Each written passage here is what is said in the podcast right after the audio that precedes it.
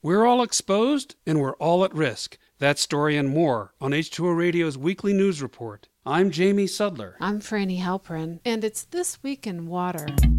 Air, water, and soil pollution are killing more people in the world each year than all wars and violence. A new study published in The Lancet, a British medical journal, shows that about 9 million people died prematurely from exposure to toxic chemicals in 2015. The study is the first effort ever to determine the number of deaths from all forms of pollution. The morbidity rate may be even higher because some places on Earth are not monitoring pollution and some potential toxins are being ignored. The report notes that of the 5,000 new chemicals that have been dispersed over the planet since 1950, less than half have been tested for toxicity. In other words, there may be deaths caused by pollutants that we do not yet know about. While all people are exposed, the authors note that the effects of pollutants are seen most in the young and the poor. Some startling statistics statistics, the number of people killed by pollution each year is one and a half times greater than those killed by smoking, three times the number of those killed by tuberculosis, AIDS, and malaria combined,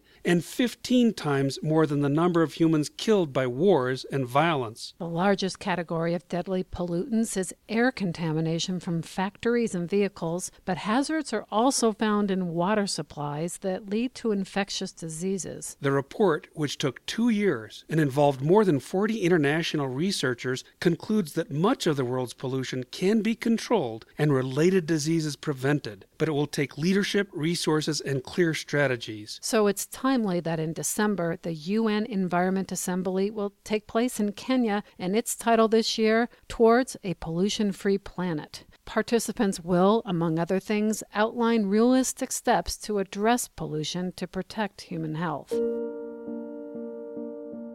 If you like to eat nutritious fruits and vegetables, you should thank an insect. And if you like to eat fish, like salmon, you should thank a fly. Those were the sentiments expressed by Scott Black, executive director of an environmental group known as the Xerces Society, in the wake of a study showing a massive decrease in flying insects in nature reserves in western Germany. Researchers who've been collecting the critters for 27 years have shown a remarkable decline of nearly 80%. They measured the overall weight of the bugs and not the number or diversity of different species. The results of the study were published last week in the journal PLOS One but they have not yet determined what caused the decline. The researchers found no evidence that it was caused by climate change, habitat loss, pesticides, or pollutants. And so far, puzzled researchers haven't found a corresponding decline in insect eating birds or plants that depend on the bugs for pollination. More research will be needed, but one scientist noted that unfortunately, there are no studies showing that insects are doing well.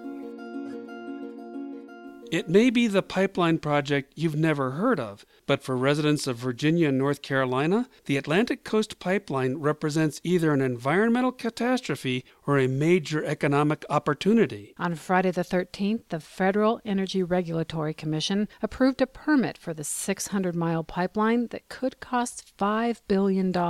It's slated to deliver natural gas by running from West Virginia through Virginia and into eastern North Carolina. In Virginia, the pipeline will cross about 700 rivers and streams, and in North Carolina, about 320 waterways. A spokesperson for the Sierra Club told the North Carolina Independent Weekly that the pipe will release methane every step of the way. In addition, Hope Taylor, executive director of Clean Water for North Carolina, told the Staunton News Leader that the pipeline would go through communities that are 60% African American and 95% Native American. The pipeline still must be approved by state environmental agencies.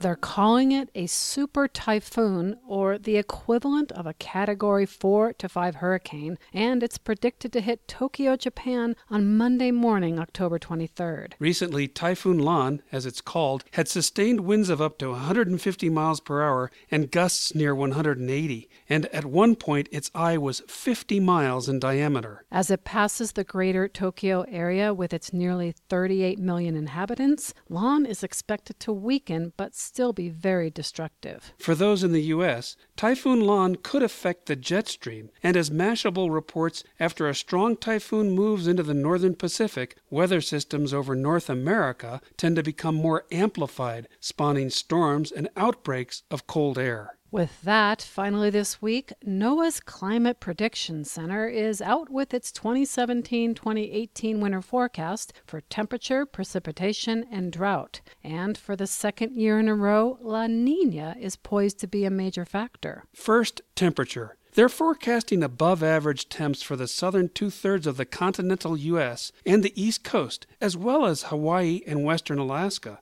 It could be chillier in Washington state and along the Canadian border. And for precipitation, drier conditions are very likely along the entire southern U.S., and the odds are that the northern states like Montana and the Dakotas will be wetter than average. Although that sounds like good news for the northern plains, which have been in exceptional drought, forecasters say it won't offer much relief because the ground in winter is often frozen. As for California, the huge snowfall last year might be a distant memory because models indicate it will be less wet and a bit warmer. That said, while NOAA makes long term predictions about temperature and precipitation, it doesn't make any claims about the frequency or severity of actual storms. In a press release, they explain that even though the last two winters had above average temperatures, many parts of the country saw significant snowstorms. It's difficult to predict snow events more than a week in advance because they depend upon the strength and track of winter storms. The Climate Prediction Center will update its forecast in mid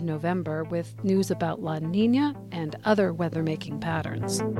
This Week in Water is supported by the American Waterworks Association. Water quality experts will present the latest science and research in the field at WQTC in Portland, November 12th through 16th. Learn more at awwa.org forward slash WQTC.